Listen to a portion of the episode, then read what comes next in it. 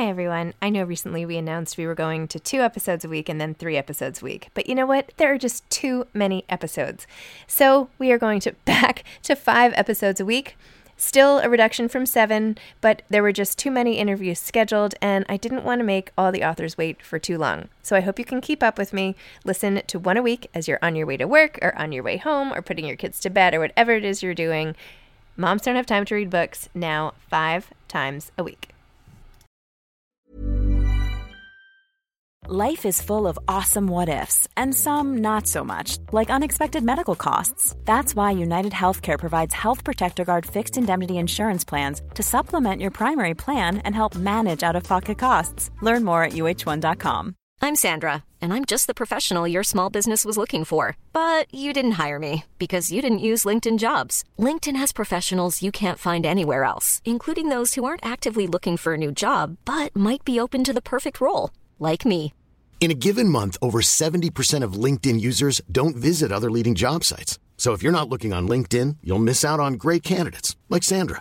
Start hiring professionals like a professional. Post your free job on linkedin.com/people slash people today.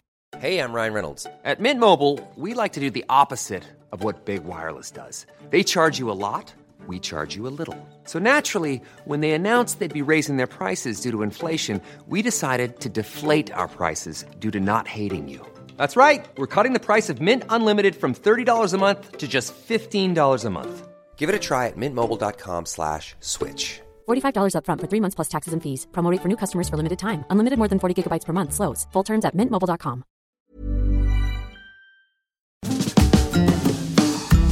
Hi, I'm Zibby Owens, and you're listening to Moms Don't Have Time to Read Books. This 30 minute podcast features a new author interviewed by me every single day, 365 days a year, for about 30 minutes. I am also the publisher for Zibby Books, which publishes 12 books a year in fiction and memoir. Our books are already out now. You can check it out on zibbybooks.com. And we have a magazine called Zibby Mag, where we have lots of wonderful essays and lifestyle features. That's at zibbymag.com. We have classes at zibbyclasses.com. And I recently opened a bookstore in LA called Zibby's Bookshop at 1113 Montana Avenue at 11th Street in Santa Monica. I hope that you are able to enjoy some of our other offerings. But this here podcast is the basis of all of it and started in 2018. And no matter what I do, this is basically my favorite thing. Enjoy.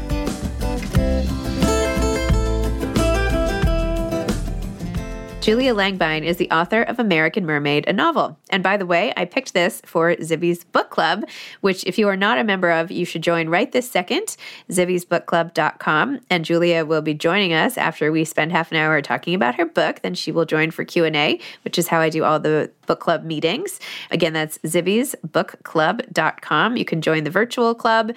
We meet twice a month, but you can come and go as you please. And then there are many in-person chapters sprouting up.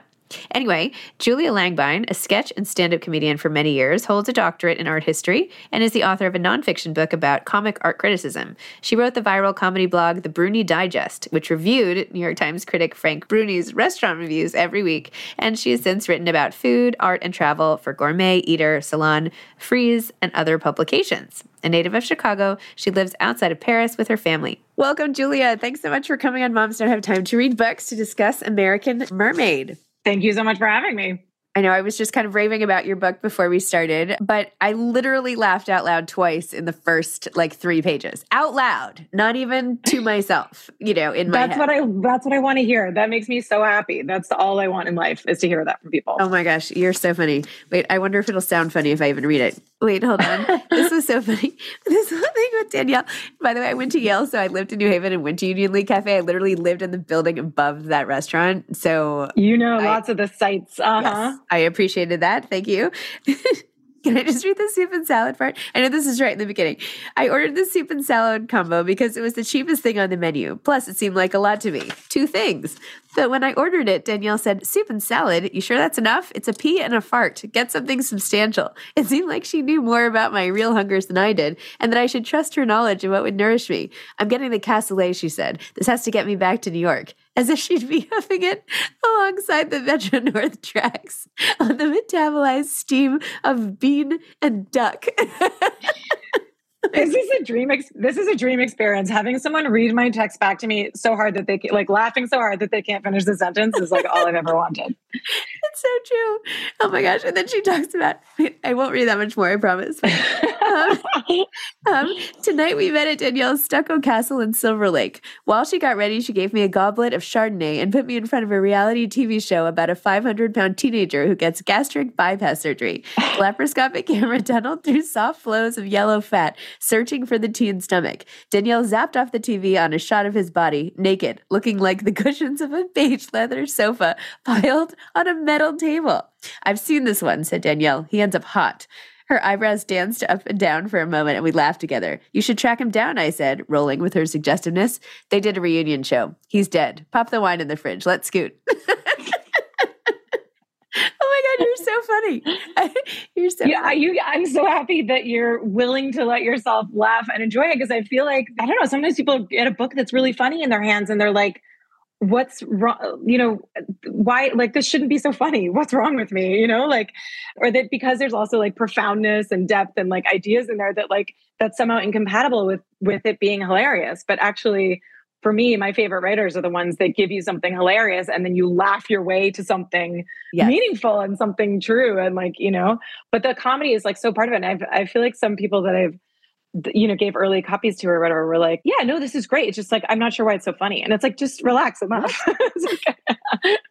it's okay. You can just, it can just be funny. It's okay. No, it's great to be funny. It's not just funny, but it happens to be really funny and clever. And it's almost, you know, Catherine Newman's book, it's like so funny, but it's really about hospice.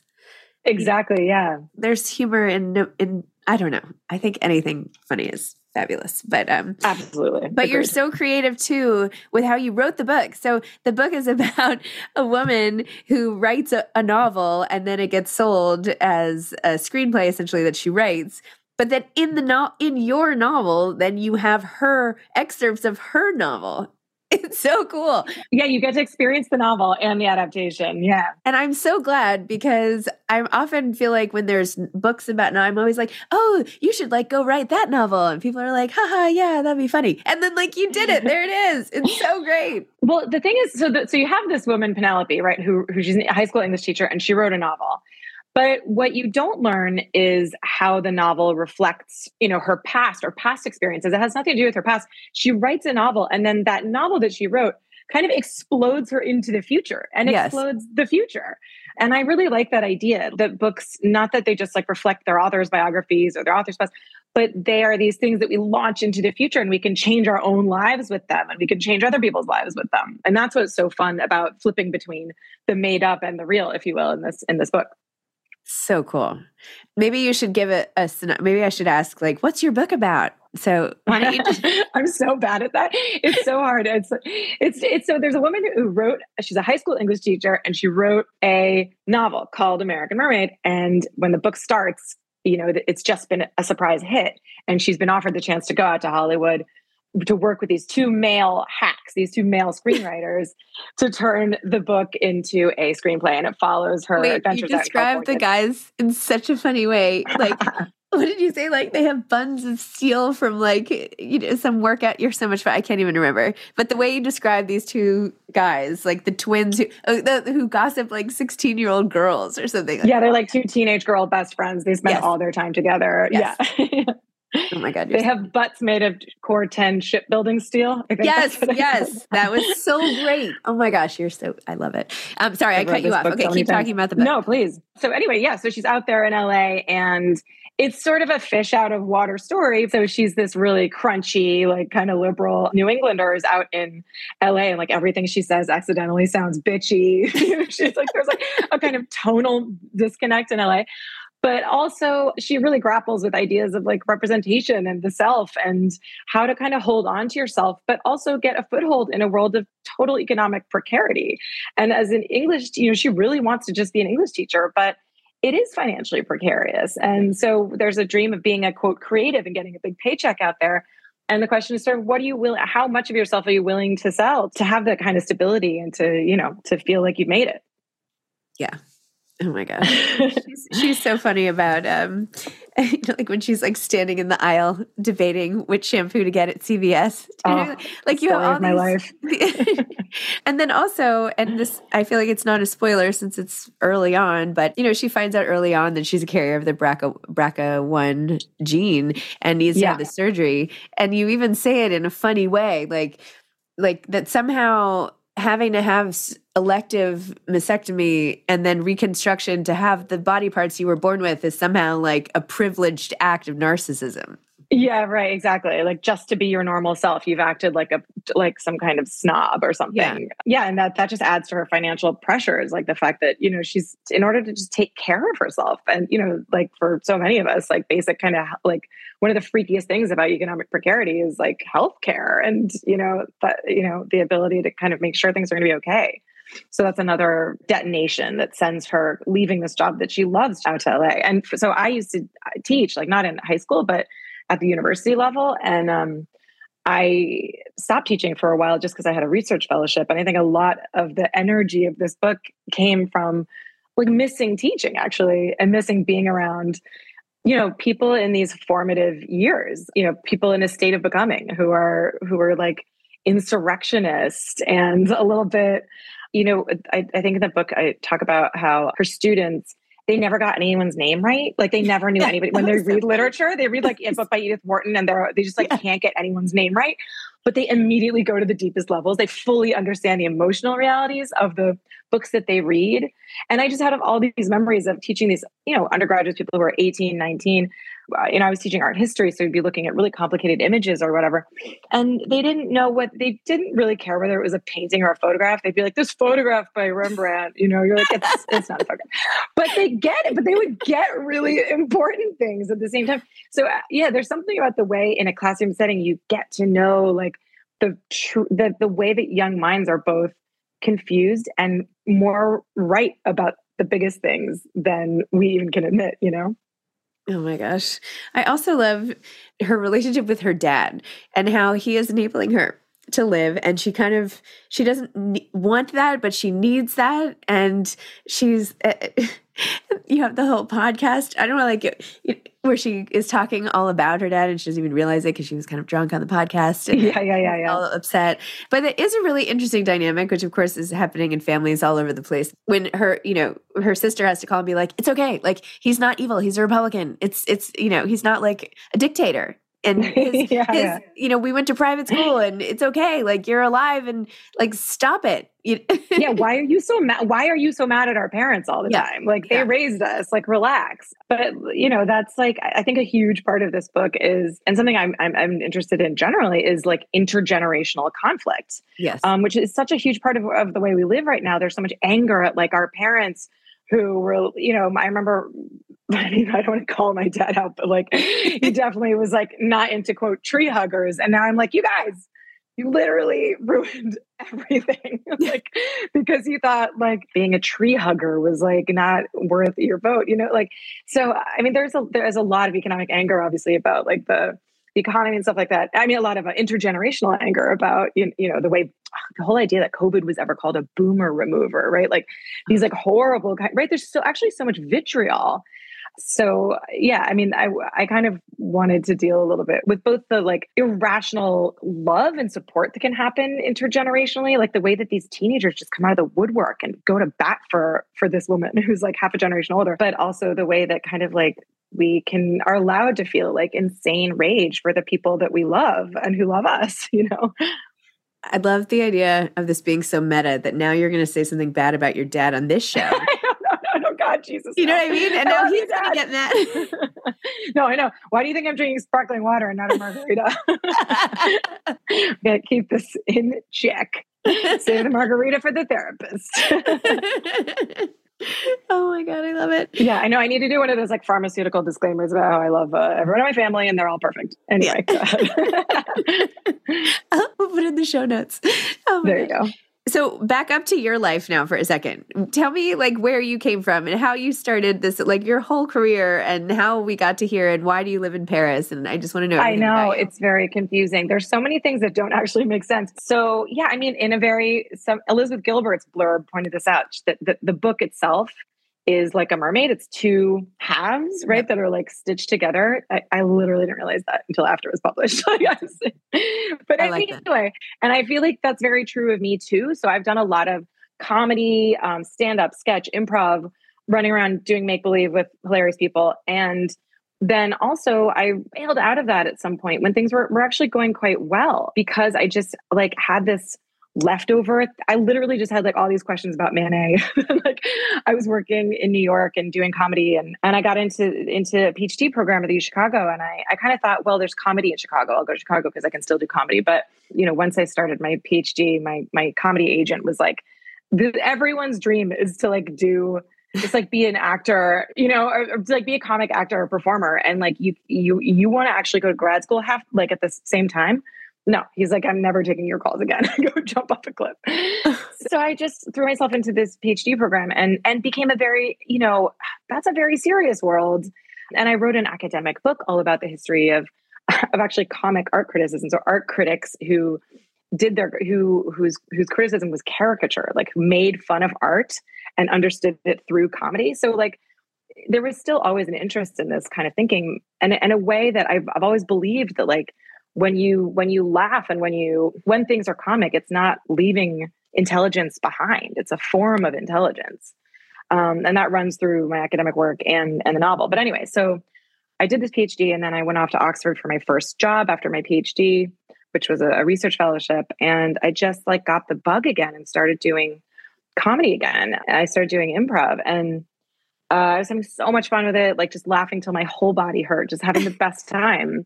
Um, and like I'm a huge proponent of play, just playing, and that's what improv is. It's play. And then I got too pregnant, and I couldn't be in bars anymore, faffing around. So I literally, I was I was like weeks away from giving birth, and everyone was like, "This is you're uncomfortable to be on stage with. Can you leave?" so I basically started doing improv alone at my computer with the novel. That's what it was. It was you know very it's very dialogical. The novel yeah. there's a lot of uh, you know a lot of scenes of people having conversations. That's me doing improv basically with myself just playing both roles. And even this whole structure of the novel within the novel it didn't come from like literary models. It came from an improv game. You know this thing called the Harold which allows you to stretch a story out for a long time by returning over and over again to the same scenes. Yeah the whole form really came out of comedy and like game playing and fun. But so that's yeah that's how i ended up writing a novel was just like being kind of torn between these two worlds. So it makes sense that it's, you know, a book about a hybrid creature. You should celebrate yourself every day, but some days you should celebrate with jewelry. Whether you want to commemorate an unforgettable moment or just bring some added sparkle to your collection, Blue Nile can offer you expert guidance and a wide assortment of jewelry of the highest quality at the best price. Go to Bluenile.com today and experience the ease and convenience of shopping Blue Nile, the original online jeweler since 1999. That's Bluenile.com. Bluenile.com. Hiring for your small business? If you're not looking for professionals on LinkedIn, you're looking in the wrong place. That's like looking for your car keys in a fish tank. LinkedIn helps you hire professionals you can't find anywhere else, even those who aren't actively searching for a new job but might be open to the perfect role. In a given month, over 70% of LinkedIn users don't even visit other leading job sites. So start looking in the right place. With LinkedIn, you can hire professionals like a professional. Post your free job on linkedin.com slash people today. Hey, it's Ryan Reynolds, and I'm here with Keith, co-star of my upcoming film, If, only in theaters May 17th. Do you want to tell people the big news? All right, I'll do it. Sign up now and you'll get unlimited for $15 a month in six months of Paramount Plus Essential Plan on us. Mintmobile.com slash switch. Upfront payment of $45 equivalent to $15 per month. Unlimited over 40 gigabytes per month. Face lower speeds. Videos at 480p. Active Mint customers by 531.24 get six months of Paramount Plus Essential Plan. Auto renews after six months. Offer ends May 31st, 2024. Separate Paramount Plus registration required. Terms and conditions apply if rated PG. Wow. And why are you in Paris now? So my specialty as a as an art historian was 19th century France. So it always made sense that to come and then my, my husband got a job opportunity here. So it made sense for us both professionally. And now it's actually kind of a strangely excellent place to be writing in English because I'm so isolated. Like I don't spend any English. Like I save all my English. you know I mean? like I don't talk to anyone in English until I go up to my attic and write. And I feel like very fresh when I start to start to write. So it's actually been kind of lovely. I don't know, maybe I'll go crazy and feel too isolated and have to have to get some anglophone i don't know vibes at some point. But right now it's kind of heaven. It's kind of great. That's awesome. I've been like slowly putting together this little group of authors who have been on my podcast who live in paris. And like every time i oh my god. Paris author i interview i like put them on i don't know They've all been like meeting up. It's really fun. So I'm gonna like add you to their little list. Oh my god, do yeah, yeah. I definitely need friends. If I if I stay this isolated for much longer, I am gonna get weird. They're I'm all different types weird. of authors, you know. But you all write great you know, books. I really so. miss. I grew up on you know I grew up in New Haven. I grew up on university campuses. I then I was at you know grad school, whatever. And I do miss being around people who like kind of live and breathe writing, you know, ideas. I mean, that sounds snotty, not ideas, but just like, I don't know, maybe dorks, just people with a people with a specialty too. That was a real thing in the university world is like this idea that people don't really talk about something unless they've or if they have an opinion about something, they've often read everything there is to say about it. You know, so they know that what they're saying is the is the truth. And then you get out into the wor- real world and you're like, wait a minute, everyone just has some like half baked opinion. What's this? like, so I don't know. I kind of at some point maybe I feel like I'll have to come in from the cold and get back in the world of teaching or something. But for now, I'll just hang out at cafes with your acquaintances. That Perfect. sounds great. Amazing. And are you going to write another? Are you writing another novel now? I am writing another novel. Yeah, I'm like halfway through with this other novel, and it's a little bit different in that it's not maybe as like slapsticky funny, but I'm just trusting. Like when I was undergrad, I did a, a playwriting class and I used to write stuff I thought was really serious. And every like, you know, I was like, here's my one act about a literary magazine. And people like laughed so hard. so at like what I'd written. So I'm gonna just hope that even though my North Star with like every choice isn't what's gonna make everyone laugh, it's still got like funny bones in it. So we'll see. I know I try to, uh, I really like humor and uh, I tried to, not that I'm like super funny, but I don't know. I really appreciate it so much. And like, like you, like if I'm writing something that makes me crack up, like that's like the best day, you know? Oh, totally. Then if I, if I find a writer, if I find a writer who can make me laugh, they go in like a special box of just like I'll read I'll find everything you've done. I'll support every like I like thank like thank you. You know what I mean? I I'm so so into uh, funny writers and like in awe of them.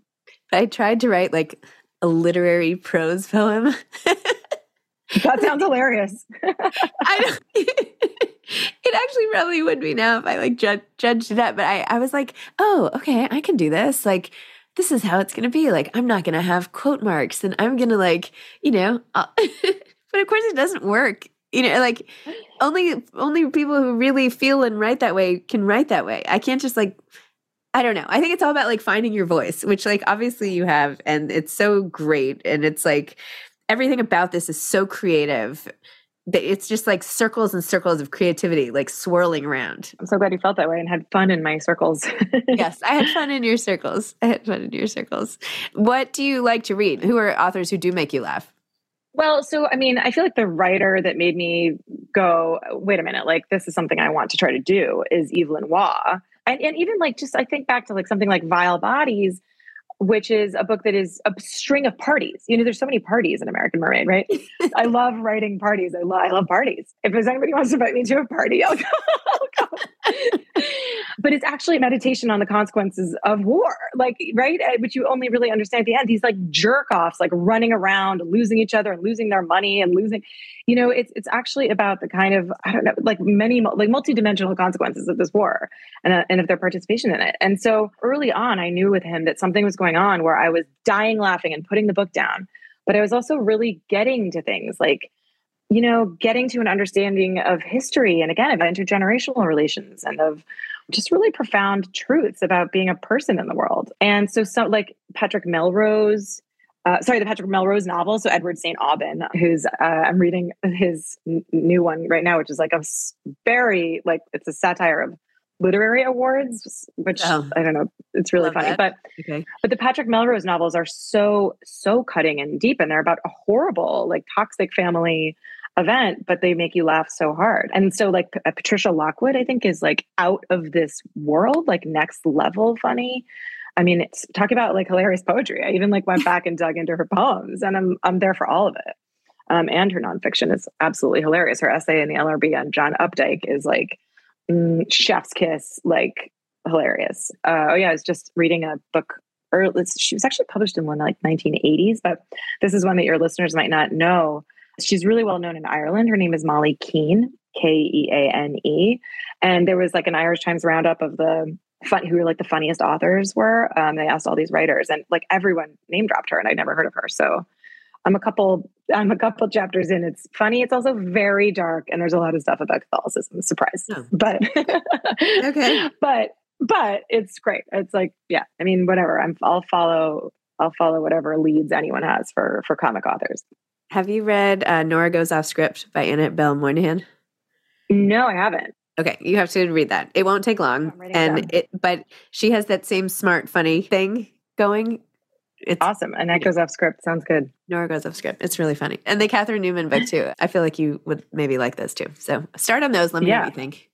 Excellent. if I'm on totally. the right track. so, in terms of your process and all of that, do you just like sit there and think what's funny or, or, like did you divide your time with like today i'm going to work on the novel in the novel and today i'm going to do a dialogue scene or how did it kind no, of i think that so actually a lot of it started i started writing it when i was writing my academic book which was like so i'd be writing this stuff that had to be like intensely footnoted and argued and you know every inch of it had to be so hard fought and then I would just, instead of, especially when you're working in archives, like when you're doing research, to get into the Bibliothèque Nationale, you have to like, it's this insane process. And you have to like check everything and swipe a card and like you'll never get out, you'll never get back in if you get out. So to take a mental break from that kind of writing, I just switch over to another document and go like stretch my legs in in the novel. So when I was working on those two books at the same time, weirdly, those two books are like they're like twins and we were in utero you know? Um, they kind of fed, they kind of like fed each other. Maybe fought for resources it's a better way of putting it. So and then once i've finished the academic book i just like i think having had the experience of doing academic writing and knowing how hard it is i'm just like so grateful for the blank bloody page you know what i mean i'm just like so happy to like go frolic. And so I've I've never like even this next one that I'm writing. I don't want to jinx myself, but like yeah, I don't know. It's just like I I I I just been going really fast because I'm like there's no one here to tell me I can't say that or whatever. I mean, then it goes to readers and I get feedback and I get told I shouldn't say that or whatever. But I think once you've had the it's like Forrest Gump with those braces on his legs, you know, like this is the first and last time I've never compared myself to Forrest Gump before. I don't think I'll do it again. But I just had the image of like the little braces flying off his super strong legs because you've just, you know, you've been like trained so hard to do this thing that's like so much rigor. Speaking of utero, so you mentioned when you were too pregnant to keep partying, how yes. I'm assuming a child came after that. Oh, yeah. There are two of them. How has motherhood, you know, factored into your career and your writing and all of that?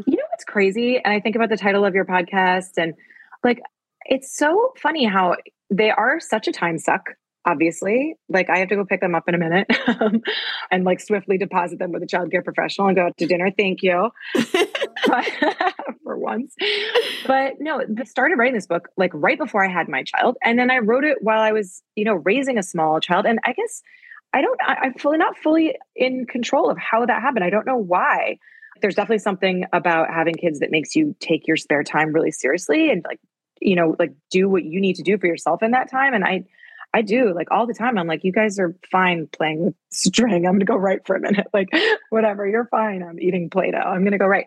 But also, I think a lot of the questions in this book about personhood and about you know how you're seen in the world and who you are and who you want to be and like gender these issues of gender and genderedness and how women are represented i have two girls you know those those questions became really important and loud to me once i had these kids so yeah, I mean, having kids is an impediment, and I'm lucky I've had um, good childcare, and also I live in Europe, and there's like a lot of support. But but it didn't ruin my creative life. It like completely made it possible and deeper and and better. So yeah, God, thank you, you little you little monsters, you selfish little twerps. Thank you. that can be your next dedication. You know Yeah, exactly. You made me so insane with sleep yep. deprivation that it really, uh, really yep. sent my creativity into interesting places. Yeah. Thank yeah. you. Thank you, selfish little twerps. Yeah, selfish little drunk. Yeah. You can- you Did I say that. that? Yeah. Whoops, maybe I did have a margarita. What's you did, but I love it. Yeah. Zima. oh my gosh. Wow. This has been so fun. American Mermaid. So awesome. Thank you so much. And I'm so excited for this to come out. Thank you for reading it. Thank you for laughing. Yeah. Love it. I'll read anything you write. Such a pleasure to talk to you. Thank you. You Okay, too. Have a great day. Thanks for listening to this episode of Moms Don't Have Time to Read Books. Don't forget to follow me on Instagram at Zibby Owens and at Moms Don't Have Time to Read Books. Also, sign up for my newsletter at zibbyowens.com and sign up for my virtual book club and meet lots of authors on Zoom every other week. Thanks so much to Steve and Ryan at Texture Sound for the sound editing. And thank you to Morning Moon Productions for providing this fantastic intro and outro music.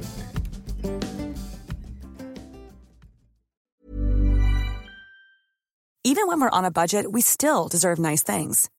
Quince is a place to scoop up stunning high-end goods for 50 to 80% less than similar brands. They have buttery soft cashmere sweaters starting at $50, luxurious Italian leather bags, and so much more. Plus, Quince only works with factories that use safe, ethical, and responsible manufacturing. Get the high-end goods you'll love without the high price tag with Quince. Go to quince.com slash style for free shipping and 365-day returns. Planning for your next trip? Elevate your travel style with Quince. Quince has all the jet-setting essentials you'll want for your next getaway, like European linen, premium luggage options, buttery soft Italian leather bags, and so much more. And is all priced at 50 to 80% less than similar brands.